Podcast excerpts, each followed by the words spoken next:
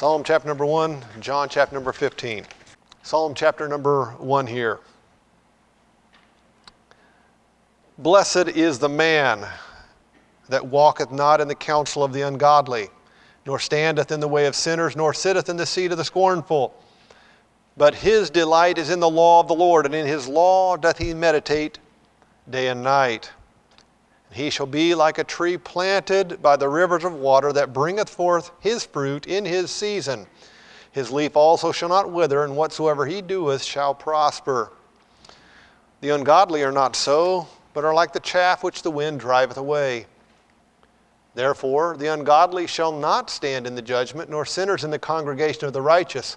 For the Lord knoweth the way of the righteous, but the way of the ungodly shall perish. Then back to John chapter number 15.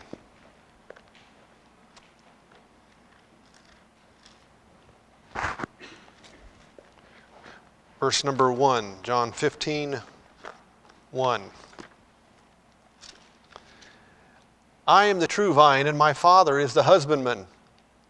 Every branch in me that beareth not fruit, he taketh away. And every branch that beareth fruit, he purgeth it, that it may bring forth more fruit. Now you are clean through the word which I have spoken unto you. Abide in me, and I in you. As a branch cannot bear fruit of itself, except it abide in the vine, no more can ye, except ye abide in me. I am the vine, ye are the branches, and he that abideth in me, and I in him, the same bringeth forth much fruit. For without me ye can do nothing. We have just read two very similar passages of Scripture, if you were paying any attention at all. One's in the Old Testament, and the other is in the New Testament. Both of these are very familiar passages of Scripture. In fact, probably you were quoting along with some of this as we were reading it. If you've been in church for any length of time, you will have heard messages, probably several messages, from both of these passages of Scripture. I myself have preached multiple times from them, and I did an entire fairly long Sunday school series on John chapter number 15. So these are not unfamiliar passages of Scripture to God's people. Now, this morning we are not going to try to delve the depths in any way, shape, or form of these passages. It's just not possible. There's too much here. We just don't have that kind of time. Our goal is different this morning. And as I was contemplating this, priest did in uh, 1 Samuel chapter number 2 is kind of the idea that came to my mind. What the Old Testament priest would do when they had a piece of meat that had been offered, they would put it into a, they would be boiling this meat. And the priest had what was called a flesh hook. It had three prongs on it, and they would reach down into this hunk of meat that's boiling and pull out, and whatever came up is what they got to eat. They didn't try, they didn't get the whole thing, just whatever came up on the flesh hook. Now that's kind of the idea of what we're going for this morning. There's no way for us to deal with the entire passage, but in a similar fashion, we're going to see, we'll stick our, we'll strike into this pot and see what the Spirit of God will give us to eat this morning. We know we're not getting it all, but we'll, what will the Spirit of God give us to eat this morning? Title of the message Is the River Dried Up? Is the river dried up? Let's pray. Father, we are completely aware of our inabilities, both to speak and to hear. We are completely aware of our inability to comprehend. But that does not concern us this morning, Father, because you have given your Spirit both to lead and to teach. If we did not have the blessed Holy Spirit, then we would just go home right now. But we trust that the Spirit that you have given for the purpose of teaching us would be active here this morning, and that truth would not be allowed to just fall to the ground or pass over our heads, but the truth that each of us needs, and that's all different, Father, but the truth that you know that each of us needs would sink to the heart, and each of us would be fed as we need to be fed this morning and be conformed to the image of the blessed Lord Jesus. Father, we know not what you want to do or need to do in our hearts. We just trust you for every single part. And we thank you for that privilege. And in total faith in our Lord Jesus, we ask it in his name. Amen. We are going to cheat a little bit this morning. The priest had a flesh hook that only had three hooks, but we're going to use four this morning. So we're doing a little bit of cheating. The four hooks are going to be in the form of four questions. We'll strike in that pot and see what the Spirit of God will cause to stick here. So, for the four prongs this morning, what is the fruit that is produced? Why is fruit produced? How is fruit produced? And when is fruit produced? There's our four questions for the day. We'll see what the Spirit of God will teach us from that. What fruit is what is the fruit that is produced? Why is fruit produced? How is fruit produced? And when is fruit produced? So here we go. Question number one What is the fruit that is produced? In both of these passages of Scripture, we have a plant producing fruit. In Psalm chapter number 1, if you want to look at that, verse number 3. And he shall be like a tree planted, planted by the rivers of water that bringeth forth his fruit in his season. His leaf also shall not wither, and whatsoever he doeth shall prosper. So in that passage, we have a tree by the river bringing forth fruit. In John chapter number 15, verse number 5, I am the vine, ye are the branches. He that abideth in me, and I in him, the same bringeth forth much fruit. For without me ye can do nothing. In John 15, we have a branch attached to a vine that is bringing forth fruit. So, clearly, we have a blessed man bringing forth fruit, and the branches of Jesus Christ in John 15 are producing fruit. Let's get, be clear here. The fruit is not optional. The fruit isn't some radical notion. The fruit is not just for pastors and missionaries. Basically stated, it is expected by God from every believer. It's an expectation that God has, a foregone conclusion that every believer would produce fruit. Now, that changes things. We are, if you call yourself a child of God, expected to produce fruit. So, what is this fruit that you are supposed to produce? In certain, circle, certain circles, this fruit is automatically defined as leading people to Christ. The preacher will read this passage of Scripture and then attempt to burden the hearer with the winning of souls. Now, I am not downplaying whatsoever the winning of souls or the responsibility that we have to the lost. But I don't think that that definition fits this particular scripture nor practical experience. I have known several Christians who have looked at their list of people that they have led to Christ. And defined this passage from that. I've led all of these people to Christ, so therefore I have fulfilled this passage of Scripture. I've known several who did that.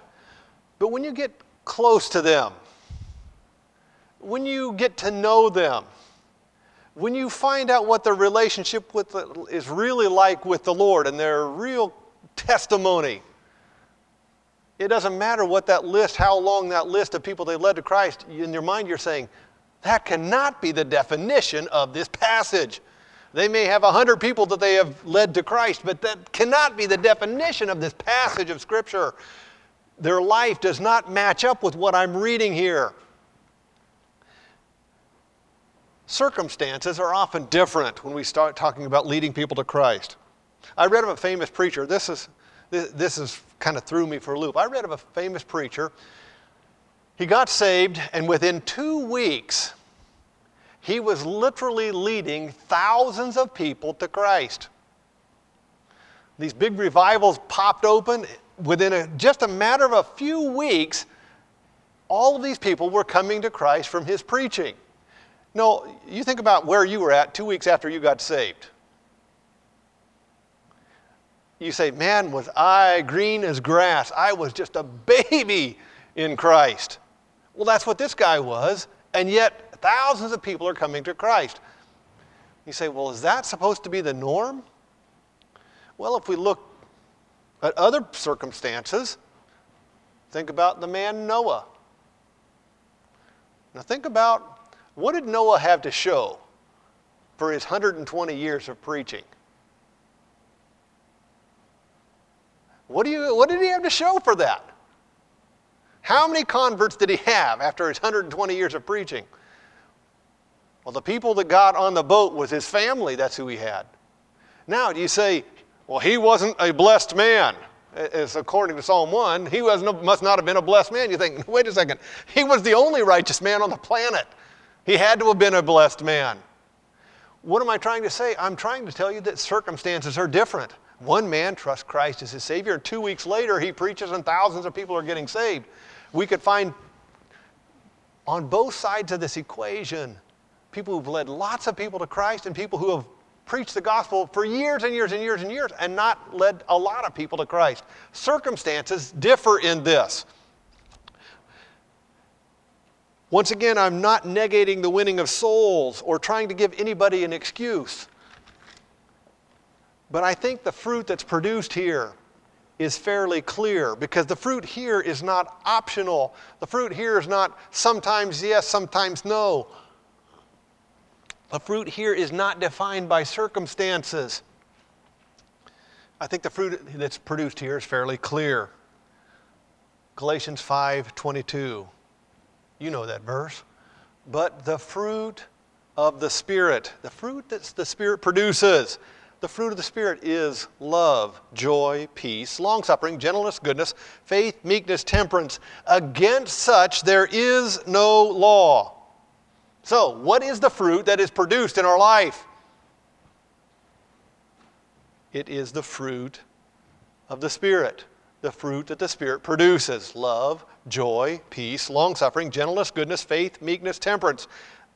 That is the fruit that is produced. Those things should be being produced in your life all of the time. There's no exemptions here. There's, this isn't just for pastors we should have this fruit in our lives the fruit of the Spirit. What is the fruit that's being produced? The fruit of the Spirit. Question number two Why is the fruit produced? Why is the fruit produced? No, this is a really hard thing for us to grasp. It's a tough, as the old, our old forefathers used to use this expression. It's a tough pill to swallow. It's a tough pill to swallow. How many have heard that before? Kelly was saying that this week. She had, these pills are so big, I don't think I can swallow them. It's a tough pill to swallow, okay? This is a tough, what I'm going to say here is a tough pill to swallow. It's a thing, a hard thing for us to get our mind to wrap around. A Christian still has the flesh. He's a new creature in Christ. He has a, he has a new nature, but he still is saddled with that old flesh. And the flesh cannot be rehabilitated. This is a very tough pill to swallow, but you've got to get this, your mind to wrap around this. The flesh cannot be rehabilitated. If you dress it in church clothes, it's still flesh. If you put nice polish on it, it's still the flesh. If you clean it up and make it do religious things, it's still the flesh. It's hard for us to get our mind to wrap around because the flesh is so very religious. In fact, a huge percentage of the work done in the Lord's name is done by harnessing the flesh. I'm not saying that's a good thing, but I'm just telling you a huge percentage of the work done in the Lord's name is done by harnessing this old thing that cannot be rehabilitated, this old thing we call the flesh. Consider a man serves in a specific role at the church for many, many years, and he does it because he wants to be known by others as a faithful man. This is harnessing the flesh. A woman teaches Sunday school or works in the nursery because she wants to be thought of as being committed. A man does all kinds of things in the background. He doesn't come to the forefront, but in the background. He does all these things and nobody knows he's doing them, but he pats himself on his back for his humility, having done these things in the background. A person sings a special in church because he wants to hear the compliments afterwards. Much of what is done in across the country, around the world, in the name of the Lord, in the average church, is done by people who want to be thought of as a good Christian. It's truly amazing how wrapped up in our quote unquote work for the Lord our flesh can get. But when we do that, when we work for the Lord in our flesh, when we try to spiritualize, we try to polish up our flesh, what ends up happening is that all points back to us. It points that finger back to us. It points it back to how wonderful we are, how good we are. This is the flesh. The reason that the flesh does anything is for recognition, even if that's just self recognition. But do you know that the reason that, that fruit is produced is not for the glory of the flesh? We are not to have this, we're supposed to produce fruit, but it is not to glorify the flesh. The Spirit will always produce fruit that will glory, glorify Christ. The fruit is always produced to the glory of God. Now let's see if we can get your mind to wrap around this. Let's test your survival knowledge. You find yourself out in the desert, okay? You're either in the Old West Desert or you're in the uh, mid, middle, middle Eastern, the Mid Eastern desert, the Sahara. Okay? You're there, you have a pair of binoculars. You're on a high hill, you have a pair of binoculars, and you're thirsty. That's what you do in the desert, you get thirsty. So you can see for 10 miles in any direction. You're in the desert. What do you look for? You know you got to have water, so what are you going to do? There's not going to be a river floating through, just so you know. So test your survival skills. What are you looking for? I'll tell you what you're looking for something green. Because green denotes water. If you're sitting there and you see 10 big palm trees. Buddy, you better head that direction. Why? Because that's where the water is. now hold that picture. You've looked over that whole burnt over spot, and all you see is one spot of green. And that the glory is not in the trees, the glory is in the water that produces those trees. That's what you're really after. Hold that thought the fruit we are talking about today is love, joy, peace, long suffering, gentleness, goodness, faith, meekness, temperance. That's the fruit we're looking for. Now ask yourself, how plentiful is that in our world today? Let me read that list again, and you try to think of where you would see that. You're standing on the hill looking around to see this, and you tell me, you think, how plentiful is this? Love, joy, peace, long suffering, gentleness, goodness, faith, meekness, temperance. As you scan the horizon of our world today, in this burnt over desert we call life, how much of that you see and you say, that's pretty rare. You just don't see that very often. Well, let's look at the opposite picture and see how plentiful that is. what is the opposite of the fruit of the Spirit? I'll give them to in opposites. And you think about what in our world looks like that hatred, despair, fear, impatience, harshness, selfishness, doubt, pride, no self control. now you're scared. You say, oh boy, there's a whole lot of that. Everywhere I look, that's what our world is defined by right now. These things are found in great commodity everywhere you look in the world. You know what? The world doesn't need any more of that stuff, any more than the desert needs more sand. The fruit of the Spirit is produced not only for your benefit, because it is a benefit to have love and joy and peace in your heart, but it stands as a beacon drawing men to Christ. In a world filled with hatred and despair and self and fear and doubt, those lush green leaves, that marvelous fruit, stands out like an oasis in the desert. And men are drawn to Christ because of that. They see the desert stand all around and they see that one green, lush fruit that's being produced in a Christian's life and they are drawn to Christ. This is why sometimes the fruit is, consider, is confused with the winning of souls because the Spirit produces fruit in your life and that will draw men to Christ.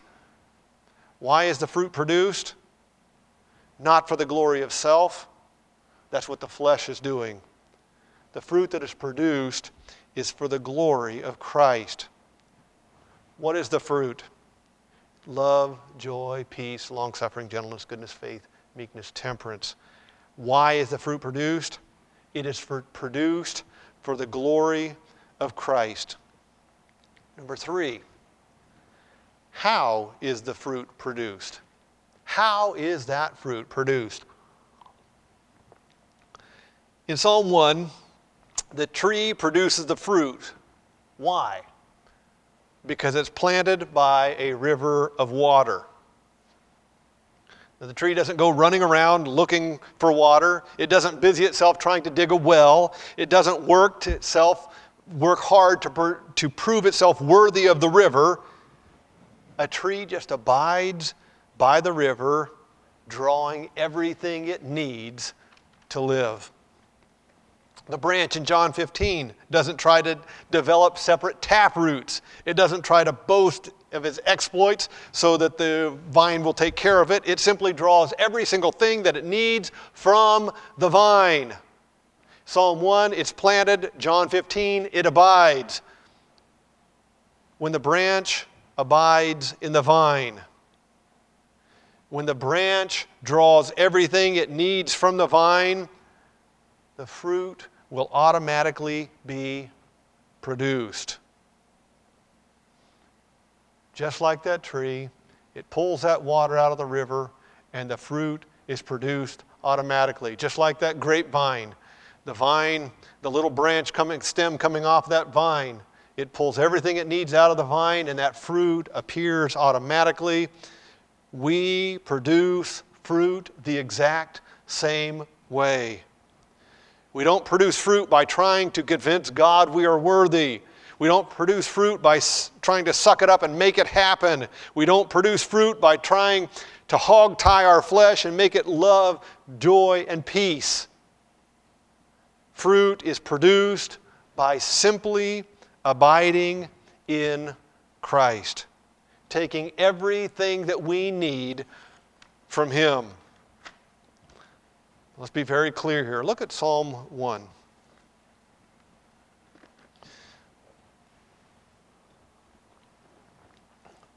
Verse number 2. But his delight is in the law of the Lord, and in his law doth he meditate day and night. His delight is in the law of the Lord, and in this law does he meditate day and night. Do you know the scriptures are essential to this fruit producing process. Let's state it very plainly here. The Holy Spirit and the Scriptures are inseparable. One of the most dangerous things a Christian can do is try to take the Holy Spirit without the Word of God.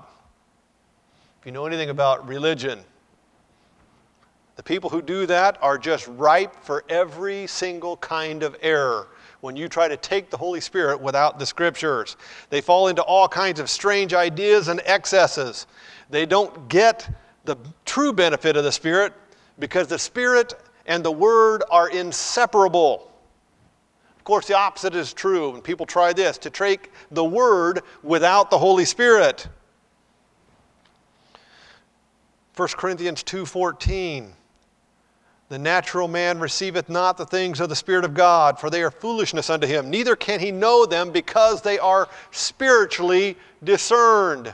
In other words, everything that you know spiritually the Holy Spirit taught you. The Holy Spirit is the teacher of the word of God. So to try to read your Bible without the Holy Spirit is just ask is to ask to read without understanding.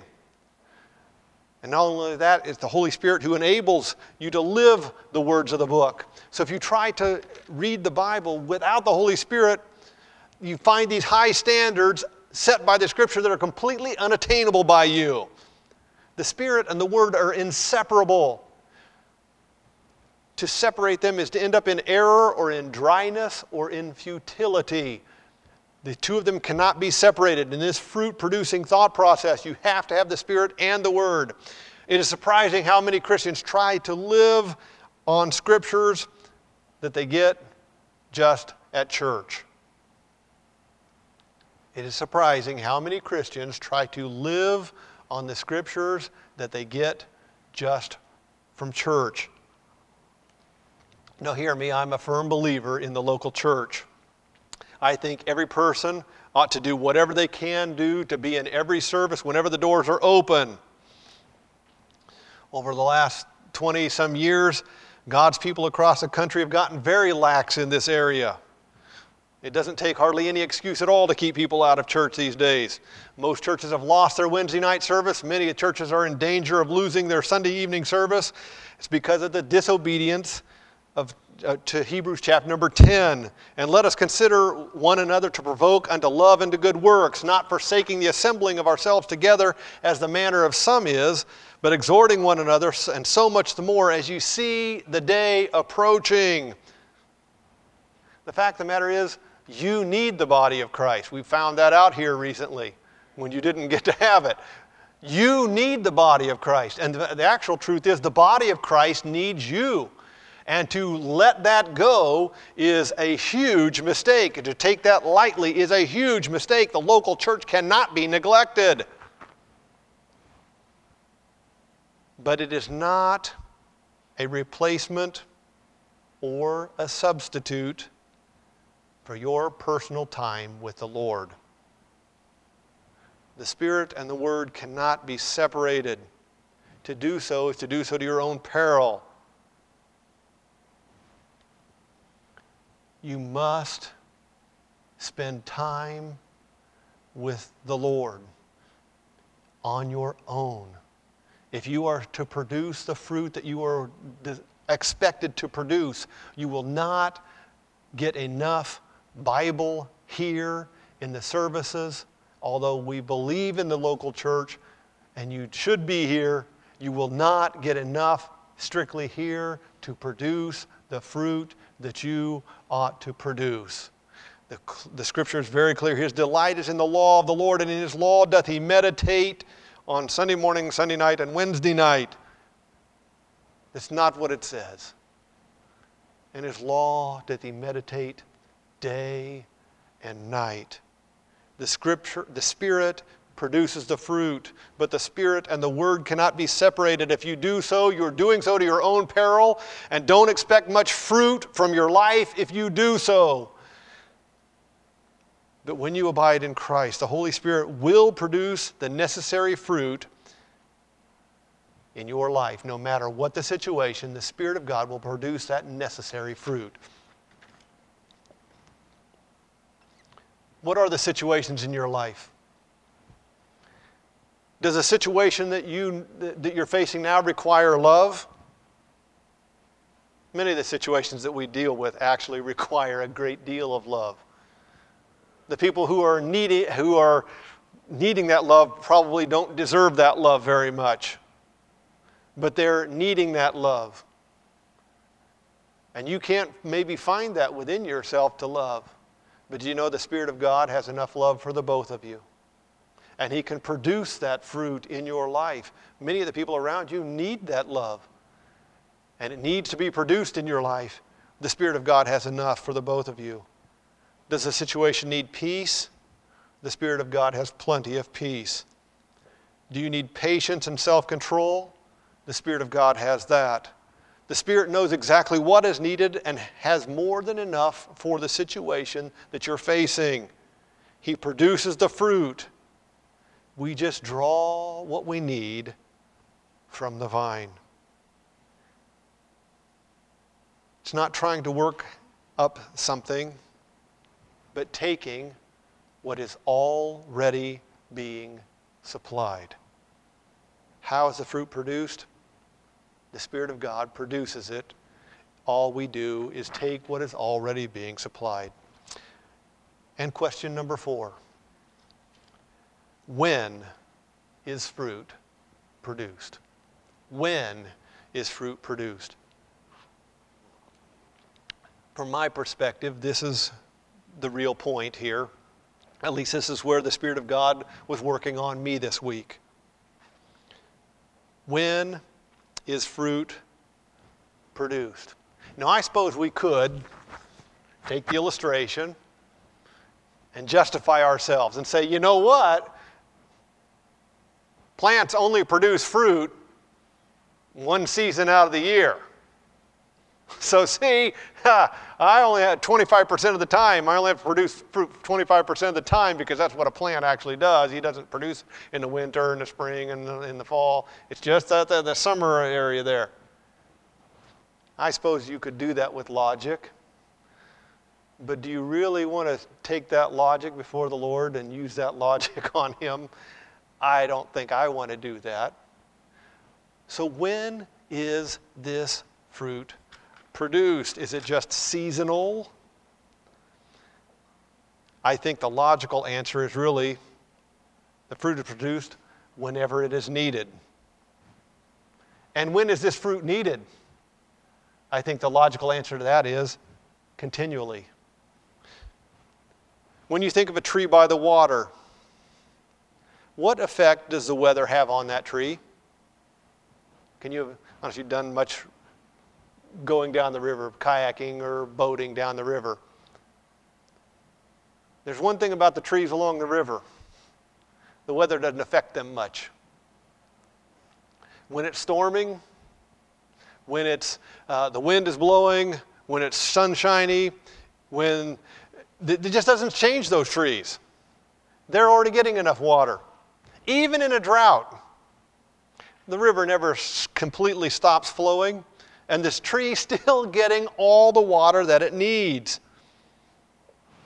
All around might be burnt grass and withered brown leaves on all the other stuff, but a tree that is by the water remains unchanged no matter what. What's happening around it does not affect the tree because it has its taproots right there where the supply continually is, and it's always drawing enough water to maintain itself all the time exactly as it always was.